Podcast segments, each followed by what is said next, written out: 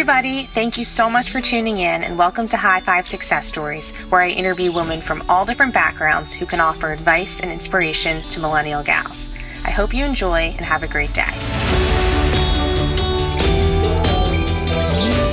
Everybody. Welcome to High Five Success Stories. This episode is brought to you by McGuire Hayden Real Estate Company, where I actually work. It's a commercial real estate fund based right outside of Philadelphia. We own and manage over 5 billion square feet of office, industrial, and lab space within a 300 mile radius of Philadelphia. So if you or a friend or family member is looking for space to lease, whether it be a standard office or perhaps you need warehouse space for storage, or you might be in the pharmaceutical world and need lab space, we most likely will have an opportunity opportunity for you. So, as of right now, our buildings that we own are in the Philadelphia suburbs, Virginia, Delaware, Pittsburgh, and we are always actively looking to purchase new properties within that 300 mile radius of Philly. So, even if you are looking for space in New Jersey, New York, or Connecticut, please let us know because there's a really good chance we may be buying a building in that area that would have perfect space for you. So, you can contact me directly at shayden at haydenrei.com. You can visit mcguirehayden.com, and also in the show notes, I'll make sure to list list all the content info.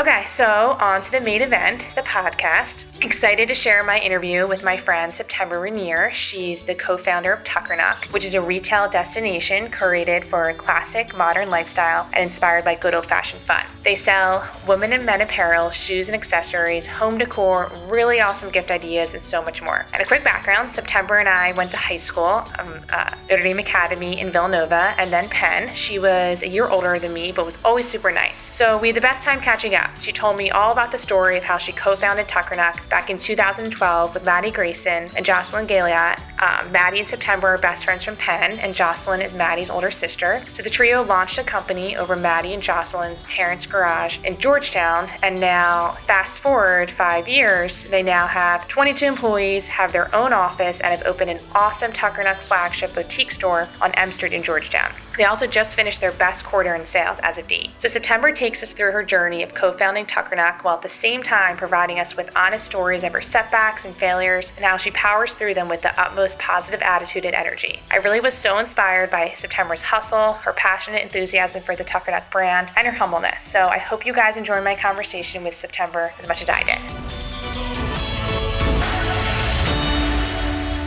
Okay, so welcome September to High Five Success Stories. Thanks for being here. Thanks, Steph. I'm excited to do this with you. And just so everyone knows, it's the day after Christmas, so it's kind of a crazy day. so I really appreciate you taking the time. And quick history too. So September and I went to Notre Dame together. Uh, she was a year above me though, and then Penn as well. So you were always super nice to me, being one of the older girls. So that was fun. and then we've stayed in touch too over the past like ten years or so. I guess it's been since you graduated, right? Yeah. All right. So I thought we'd start out by having you tell the story of how Tucker Tuckernuck was founded. So obviously went to Notre Dame Villanova and then graduated from Penn in 2009. Mm-hmm. And then in 2012, Tuckernuck originated. So, can you provide us with a little bit of a background story of your journey to Tuckernuck? Yeah, sure. So I grew up in a very entrepreneurial family. My mm-hmm. dad was in the supermarket business, and my mom had been in the bridal business and then always did a little bit of real estate investing on the side. And um, I had grown up working for my dad my entire life. So I learned every aspect of the retail industry from, you know, behind the cash register to up mm-hmm. in the mm-hmm. accounting room. And he had always really encouraged me, both my parents did, to create my own destiny. So in college, I had gone abroad with my best friend, Maddie Moore, and we became very close over the years. And she had, too had grown up in a pretty entrepreneurial okay. family. And when we graduated from Penn in 2009, it was, you know, right after the financial crisis. There weren't a lot of, there weren't many jobs to be had, but we had this desire to create something. And we, Maddie had grown up in Georgetown in Washington, mm. D.C. And we had both had an opportunity to work for a retail company that was very homegrown. It, it was a mom and pop shop, and they m- manufactured bags. Okay. They were called Scout bags, and they oh, were right. sold in yeah 1,200 stores across the country. Mm-hmm. And Maddie and I knew that we wanted to you know, ultimately start a business in the design world. And so it was actually the perfect opportunity for us to be in business get together, kind of learn the playing field of the retail world, but also, you know, work on our ideas on nights and weekends. So we, Maddie and I both started working at Scout right after graduation. Okay. I launched their e-commerce site and Maddie ran all of their wholesale brands. Mm-hmm. And that really introduced us to the world of retail and trade shows. And by doing this, we were able to see how many of these really cool brands that were primarily wholesale were trapped in these brick and mortar boutiques across the country. So after a year of really learning the retail industry and how to market these brands, Maddie and I partnered with Maddie's older sister Jocelyn, who mm-hmm. had the finance and private equity background, mm-hmm. and we launched UScoop. And That's right. Okay. so UScoop was a company where and what year is that? so this was in 2011. Okay, got it. So we launched UScoop, and UScoop was a it was a you know style and home inspiration style and home inspiration for college students. And how we made money was that we would find the coolest most stylish kids on campus. Mm-hmm. By year one we had 100 campus ambassadors across the country. Then we'd partner with a brand like vineyard vines or Barbour and we'd have them send clothing to the students, our campus ambassadors on campus. Then we'd offer a deal to their website at like 50% off. But what we fe- what we were able to do was really inspire other college students to buy and their parents to buy because they saw these really cool photos. Okay. of these you know kids on campus wearing their product. And then we made a commission off the deals at the end of the day. Right. Okay. but that was really uh, a great introduction to merchandising and marketing and you know what really gets people to buy at the end of the day. So we did that for a year. And along the way we had you know gained a lot of traction in dc and caught the attention of the dc tech community. So we had a couple venture capital firms reach out to us. And at the time and we were, we were doing this above maddie's garage in mm-hmm. georgetown. So you know it was just the three of us and we were working day in and day out to get these deals and find these you know cool kids on campus. And we had a venture capital firm call us out in from silicon valley and they it was funny the first time they called they asked us if we wanted to be a lifestyle company above the garage or we wanted to 10x this thing and we were like we're going to stay right here Mm-hmm. Right, right, because we just we really believed we could do it ourselves and we didn't have to move out there but Yeah. they called us enough and convinced us to move out to silicon valley so after a year after a year and a half of uscoop we moved out to silicon valley and lived there for six months where we were, we were incubated by a firm called 500 startups Okay. And before we went out to Silicon Valley, we saw our business changing and we we didn't believe in the longevity of deals because at the end of the day it's a marketing gimmick. Right. What we did believe in was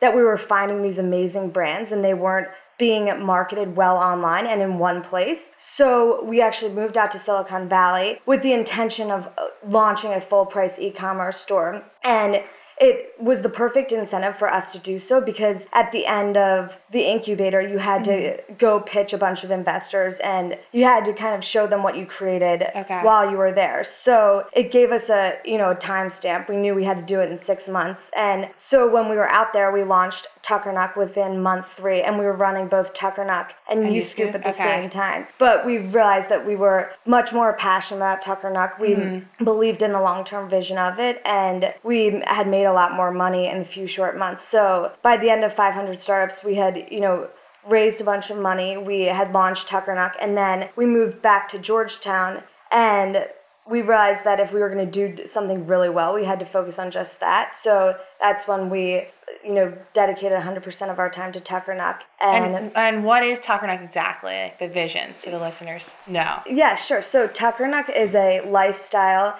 um, e-commerce brand Mm-hmm. that aggregates clothing, accessories, and home decor for that classic all-American lifestyle. So Okay. we wanted to build a brand that you know was much more about what you were doing in the clothes than the clothes themselves. So Okay. it's inspired by our own lives and the activities that we love to do and the brands that we've found in our travels and over the years and that we've loved to curate in one place. So we were primarily online for the past five years and we just Okay. opened up our flagship store about a year ago um, Yeah. right in Georgetown in the heart of DC. I know. I love that story. So it's been what, like a little over a year since that's been open. Yes. Okay. Very cool. So one thing I want to talk to you about also was when we were in Vegas. Oh, yeah. When, when we were for Liz Phineas Bachelorette. Um, Back in April, uh, before the podcast a little bit, you talked to me about the influence your mom and dad had on you. And like we talked before the interview started, adversity has been sort of a hot topic in the interviews. So with Marty Gillen, she touched on when she lost her son's age when he was just 30. With Eddie DiDonato, he was shot six times. And then uh, Mrs. Burke, so Katie Burke's mom, who I just interviewed, lost her husband just around like 12 years ago. So I like talking about these topics because um, I feel as though you and Marty and Eddie and Mrs. Burke can be real life um, role models to people going through similar you know, um, hardships. And it's funny enough, I just read this book that Eddie recommended. It's called um, Resilience Hard Won Wisdom from Living a Better Life. Um, so it's a New York Times bestseller by Eric Greitens, and I'm probably going to butcher his last name. And the characters are Eric, the author, and Zach Walker, and both were one time Navy SEALs together. So the whole book is about um, Eric writing letters to Zach, who has post traumatic stress disorder, and sort of humbling and uplifting letters on how to get through it. Mm-hmm. And one concept they talk about is that you have to find models. So that's sort of why I like talking to you and Eddie and Marty and um. Burke. So would love for you to tell the story of the influence your dad has had on you and when he passed away when you were in college too. Yes, so my dad had the ultimate influence on me. I mean, mm-hmm. growing up, everything I did was to uh, please my or please my dad for him to be proud of me and you know it, he always make me he always make made me work harder and he was a perfect balance to my mom because my mom mm-hmm. was always telling me, you know, as long as I tried my hardest, that was all that mattered. Whereas my dad, you know, he wouldn't sign a test unless it was 100 because mm-hmm. he was always telling me, I know you can do better than that. And some, so I'd grown up, you know, working for him outside of school, and he was always telling me to surround myself with, you know, really hardworking people, mm-hmm. and that if I wanted to do something, as long as I put my mind to it, I could do anything I wanted. So when I was a sophomore in college and he passed away, very suddenly, mm. that was obviously, you know, the hardest thing that I've ever been through in mm. my entire life. And the way that I was able to kind of deal with the tragedy and the grief that I was experiencing is I poured my whole self into school and okay. I I basically poured myself into everything that that I knew he'd be proud of me doing. So mm. it made me, you know, extra attentive in the classroom. And not that I already wasn't, but yeah. that's I poured myself into my work because something that my dad and mom had always taught me is that you know you are going to deal with a tragedy and you're going to deal with setbacks in your life but you're either going to be the victim of the situation or you're, you're going to allow it to make you stronger mm-hmm. so i think focusing on ways that it could make me stronger really allowed for me to deal with it and mm-hmm. it was a mm-hmm. way that i knew that i was you know channeling my father and that he would be proud of how i was coping or how i was you know and dealing with his loss so i think that's the most important thing that you know losing the most important person in my life has mm-hmm. taught me is that you can either turn it into something positive or you can focus on how you're at a disadvantage than any other person who is fortunate enough to you know have mm-hmm. a living father in their life so right. i do think that the more times that you experience setbacks you also learn how to make them positive rather than negative you know emotional experiences so i'm mm-hmm. always focused on how i can make this you know, push me further in life rather than hold me back. Mm-hmm. I like that, and I, uh, Marty Gillen had a similar way too. When her when her son died, she um, started Speak Up, so that was sort of like uh, continuing on his legacy. Yeah. And then, um, like Mrs. Burke had a similar approach to you. She poured herself into her work as well. So I like that a lot too. And then the other book that we've talked about a lot is Sheryl Sandberg's book. Have you read oh, that? Yeah. Option B. Okay. It was a long time ago.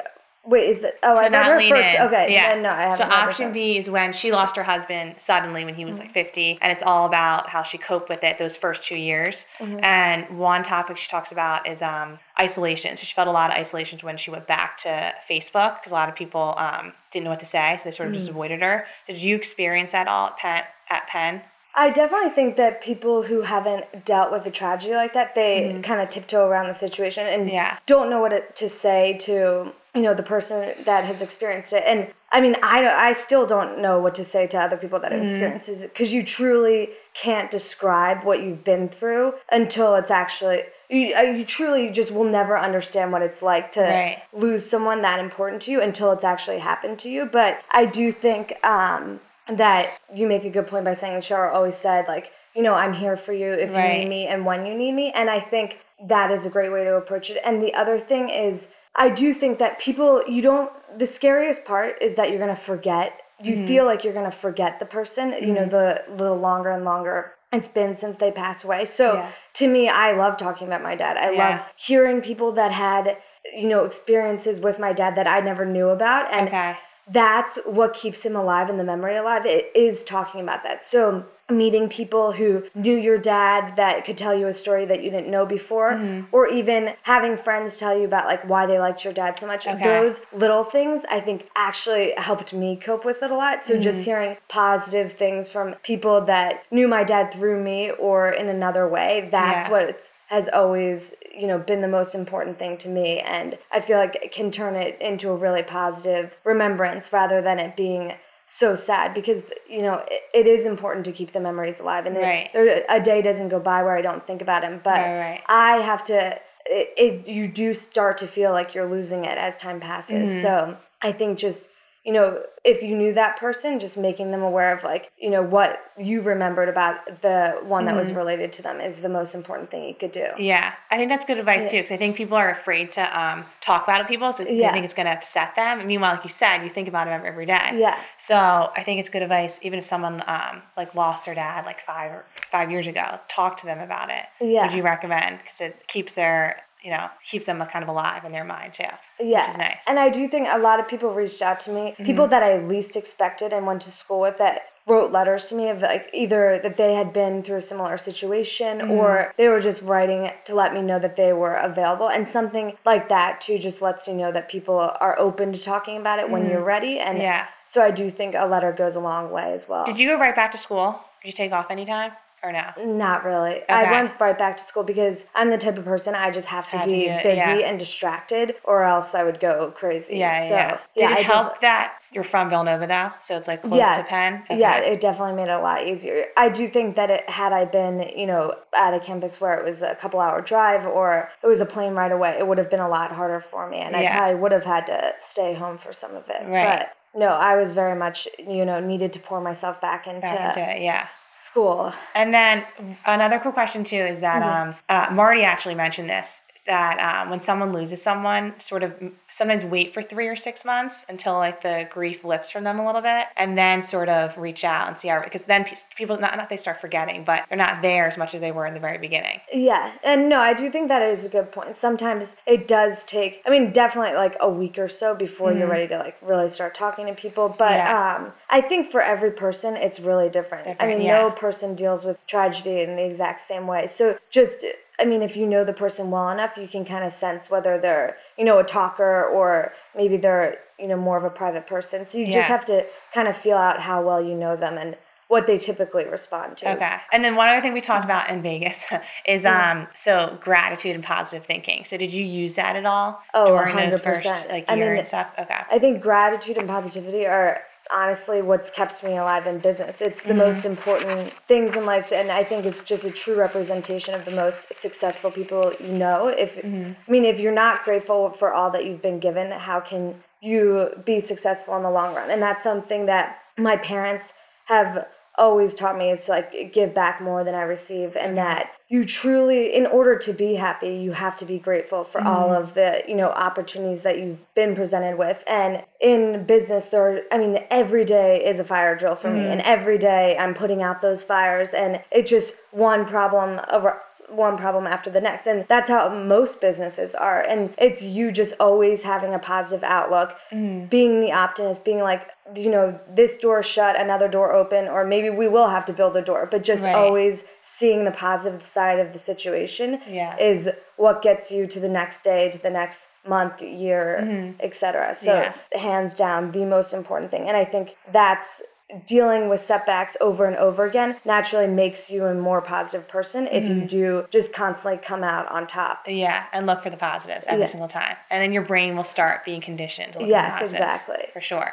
Yeah. And then oh, the other thing I wanted to ask you too is that um, your mom has had a major influence on you as well. So I would love to hear kind of her story and what she's doing now. Yeah, sure. well. So my mom is a is now a real estate and land developer, and Okay. She um, had a very big influence on me because you know my dad was always the one pushing me to work extremely hard, Mm. but she on the other end of the spectrum was always telling me that I had to think and dream bigger or else you know I was going to be working for my entire life without enjoying, you know, the fruits of my labor. So she's really been such a big influence on me in the sense that she's always, you know, work smarter, not harder. So retail can definitely be a tough business mm-hmm. because, you know, you have to be on 24 7 and you're dealing with the ebbs and flows of um, the year and the seasonality of the business. But at the end of the day, you have to step back and figure out, you know, what are the systems and efficiencies I need to put in place that I'm not that I can in five years be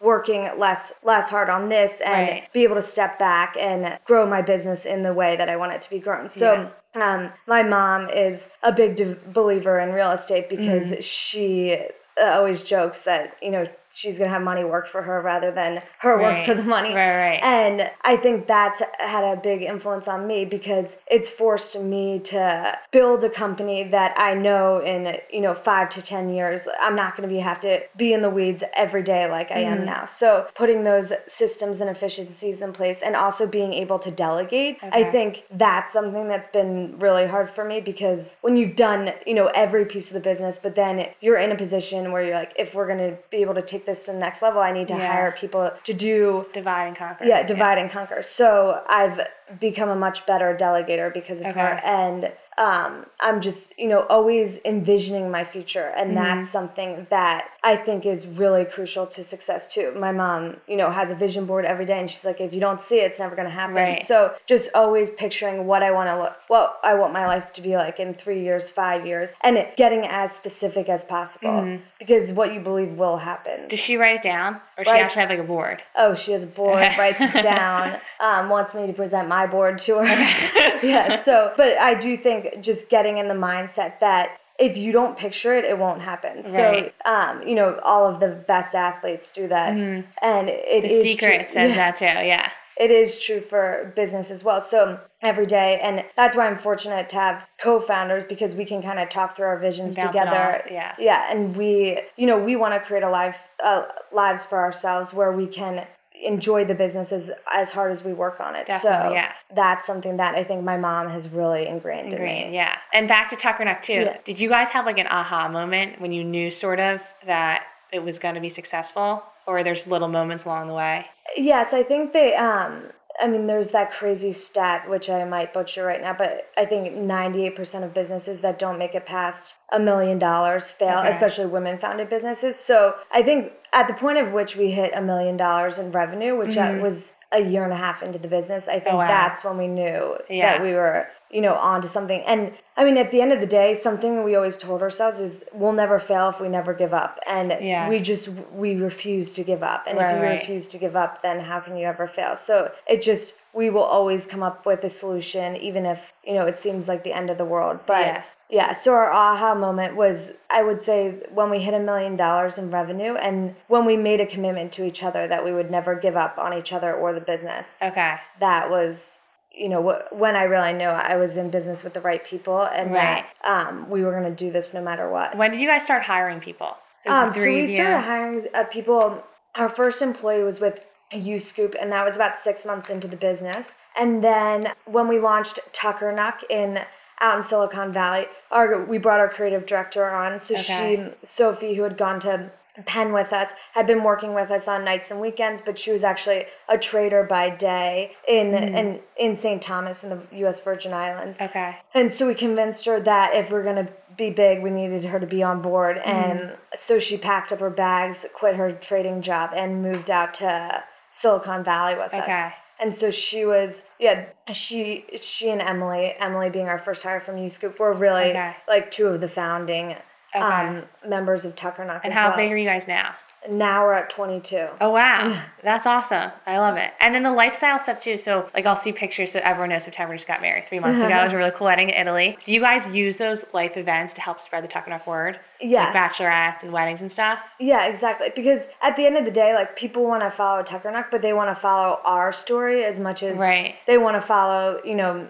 the lifestyle catalogs that we're doing. And we've always really believed in, I mean, uh, you know, celebrities influence us and bloggers influence mm-hmm. us, but we have always believed that we're more influenced by our friends who, you know, live these cool lives, are doing cool things and. Mm-hmm you know, look great while doing it. So we're not as good as featuring ourselves as we should be. Okay. But um, that's something that we're really going to focus on in the next few years is just making sure that we're, you know, telling that story from the behind the scenes perspective because that's what people really relate to and Mm-hmm. They to, grab yeah. onto. And um, I think we're at an advantage that, you know, Jocelyn, Maddie, and I are kind of in different stages of our lives. So we Mm-hmm. Can celebrate, you know, the fact that Jocelyn just had a baby, that I got Okay. married, um, you know, that Maddie just bought a house. So these Right. are things that, you know, it attracts all ages. Mm-hmm. And that's what we, we try to do a good job of telling those stories, but we need to, we're going to focus on it even more in the next few years. Yeah, I love how you guys do that. Yeah. It's really fun. And everyone should check out September's Weddings. It was so pretty.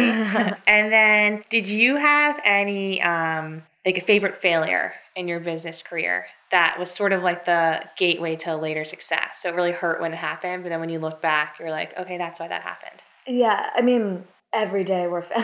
It's funny because when you're you to be a successful entrepreneur, you truly just have to be okay with failure and mm-hmm. recognize that it's going to happen probably every day, probably more than once a day. And if I think back to.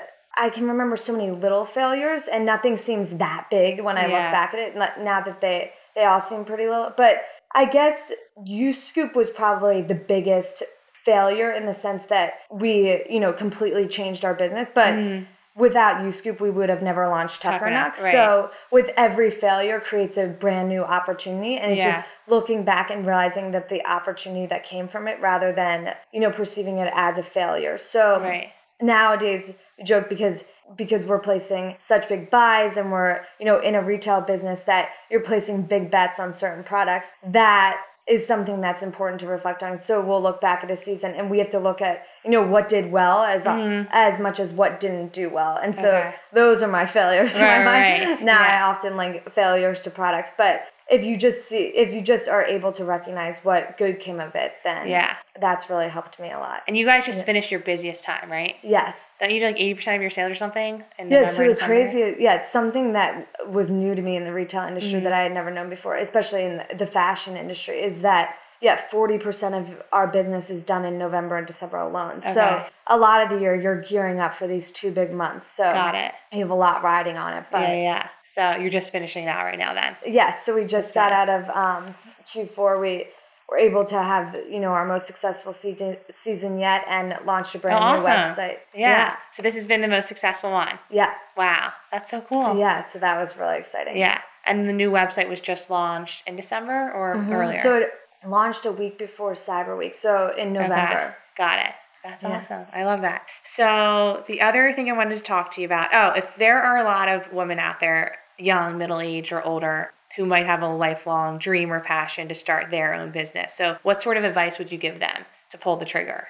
I I'm a true believer in you know execution eats strategy for breakfast. So you Okay. just have to go out and do it, and you can talk about it all you want, but unless you're doing something, I mean, your idea is nothing unless you you're actually putting it to paper and you know getting out there and walking the walk. So Mm-hmm. I kind of think back to when Maddie and I were working on the idea for U Scoop, and you know we were. d- you know, doing it on nights and weekends, and we were constantly presenting it to our parents, making Okay. people sign NDAs. Like Yeah.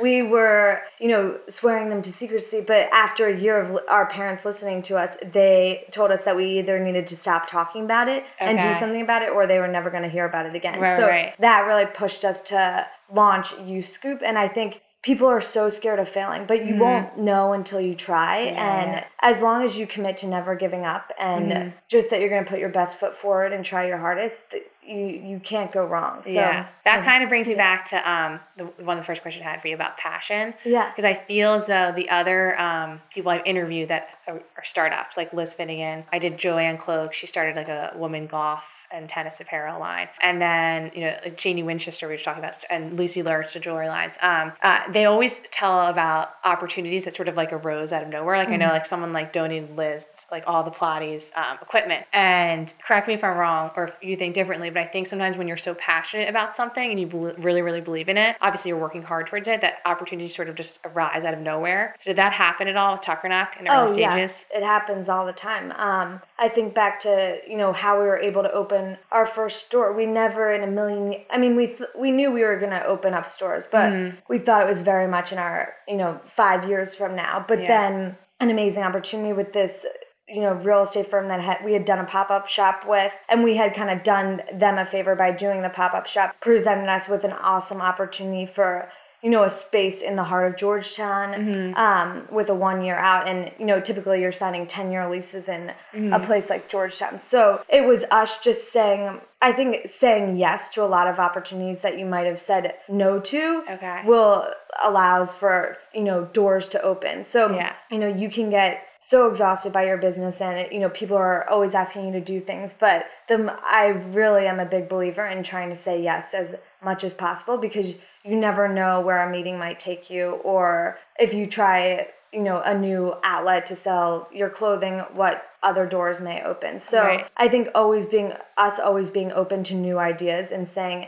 yes to opportunities where we didn't nef- necessarily feel like it at the time Okay, yeah. um, has caused us to, you know, really flourish. And that is something I always look back on. I'm like, had we not said yes to that, we would have never ended up here. So, yeah, I think that's huge. And that's Yeah. what makes it so that other opportunities present right themselves. for sure and then um, okay so obviously strong work ethic is important when you're doing a startup but do you have any other quality that has helped you become successful that sort of sets you apart from the rest Yes, strong work eth- ethic, positivity is Mm-hmm. Okay. huge. I mean, we will not hire someone who's not a positive person, and that's Mm-hmm. something I think that as we've grown bigger and the more people we hire, we realize how important it is to your company culture, Right. And to be in a startup. I mean, any startup is fast paced. Is you know you're doing the grind every single day but surrounding yourself with people who make it fun who laugh and just are positive happy people that's what makes it worth it and that's what mm-hmm. makes it exciting for everyone else Yeah. i think back to positivity yeah passion comes along with mm-hmm. that so we always believe in hiring really passionate people because at the end of the day no matter what you're doing you're selling and you're selling Right. yourself you're selling your product you're selling what you're doing and you have to you're selling it to the customer as much as you're mm-hmm. selling it to your coworkers Right. and the people that you work for so passion is huge for us and then resiliency so yeah. with something that you know we've really learned over the years is grit and that you are able to overcome anything as long as you you know realize what positivity can come out of it and Mm-hmm. that's something that i think it's hard for a lot of young people out of college they you know they're so used to being on the top of their class Right. or you know it's come really easy to them with school but business when you're in business you're dealing with the real world real Mm-hmm. people and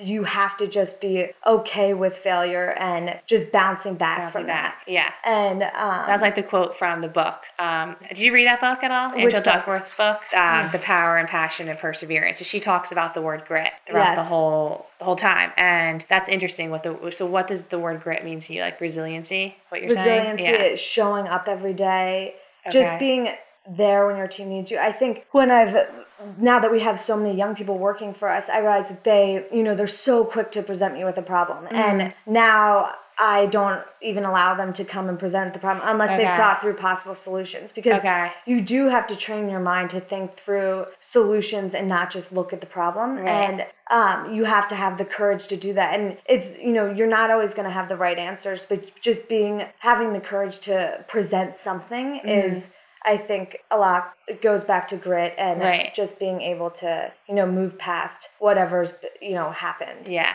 Do you feel like you're carrying out your dad's legacy also? Like, would Oh, he be really 100%. pumped about this? Yes, Yeah. he would definitely be um, very excited, and I think he would be amazed at how quickly you can scale a business online. Because Okay.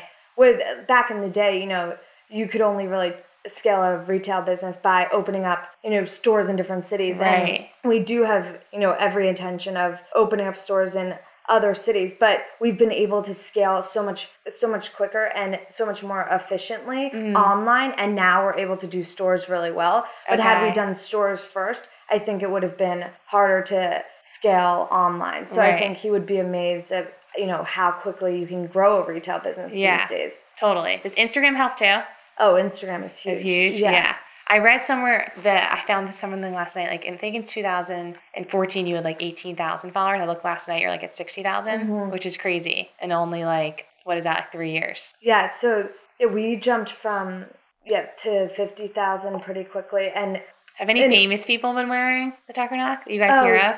Yeah, we had a bunch of well, a couple Vogue editors we saw Okay. on Instagram in our earrings last week, and then um, Jordan Spieth's what now fiance Oh, is yeah. a huge shopper on our website. I just heard he just got engaged yesterday. Yes. Okay. So he, she's a really big shopper on our Yeah, website, that's so cool. and we always joke because she uses his credit card, so it shows Okay. up like Jordan Spieth placed the order. um, I'm trying to think of who else right now. Oh, Reese Witherspoon has Oh, really? Yeah, been that's a fun our one. site. Yeah. Yeah. Yeah, so it's. I remember like in the beginning when we had a bunch of magazine editors order from our site. That like, that was always really exciting. Yeah. Um, Totally. But we we would love. Who are some other ones? Gwyneth Paltrow. if That's a fun yeah. one. Okay. Who else was telling me when they had fun? Like Lucy Lurch was saying when she sees their stuff on like the Southern Charm or whatever. Oh, and they're yes, wearing her yeah. jewelry. Yeah. Really fun. But how are you with time too for doing Oh, rapid d- fire? yeah. You're good? Yeah, okay. d- So the rapid fire question. Okay. So when you think of the word success, who do you think of? And and it can be more than one person. Um, when I think of the word success, I think my mom is the first one who comes to mind because Mm-hmm. she has really, you know, overcome adversity, adversity, but is so positive and grateful and Mm-hmm. Yeah. really makes me focus on making sure that you know I'm always prioritizing my family and friends first over the business and yeah. that I'm making the business create a life that I wanted to create Right. rather than you know working for the business my whole life. So I think she's really defined success for me and Mm. every day, you know, I feel like i mean they're getting taken down by the business or just so tired. Yeah. I think back, I'm like, okay, then I'm doing something wrong if Okay. I'm not enjoying this anymore. Because the Yeah. second I stop enjoying it and having fun, then, you know, why is it worth it? So right. Exactly. I always try to step back and think of what she would be doing if I feel myself ever getting bogged down. Okay. I like that. Anybody else that comes to mind?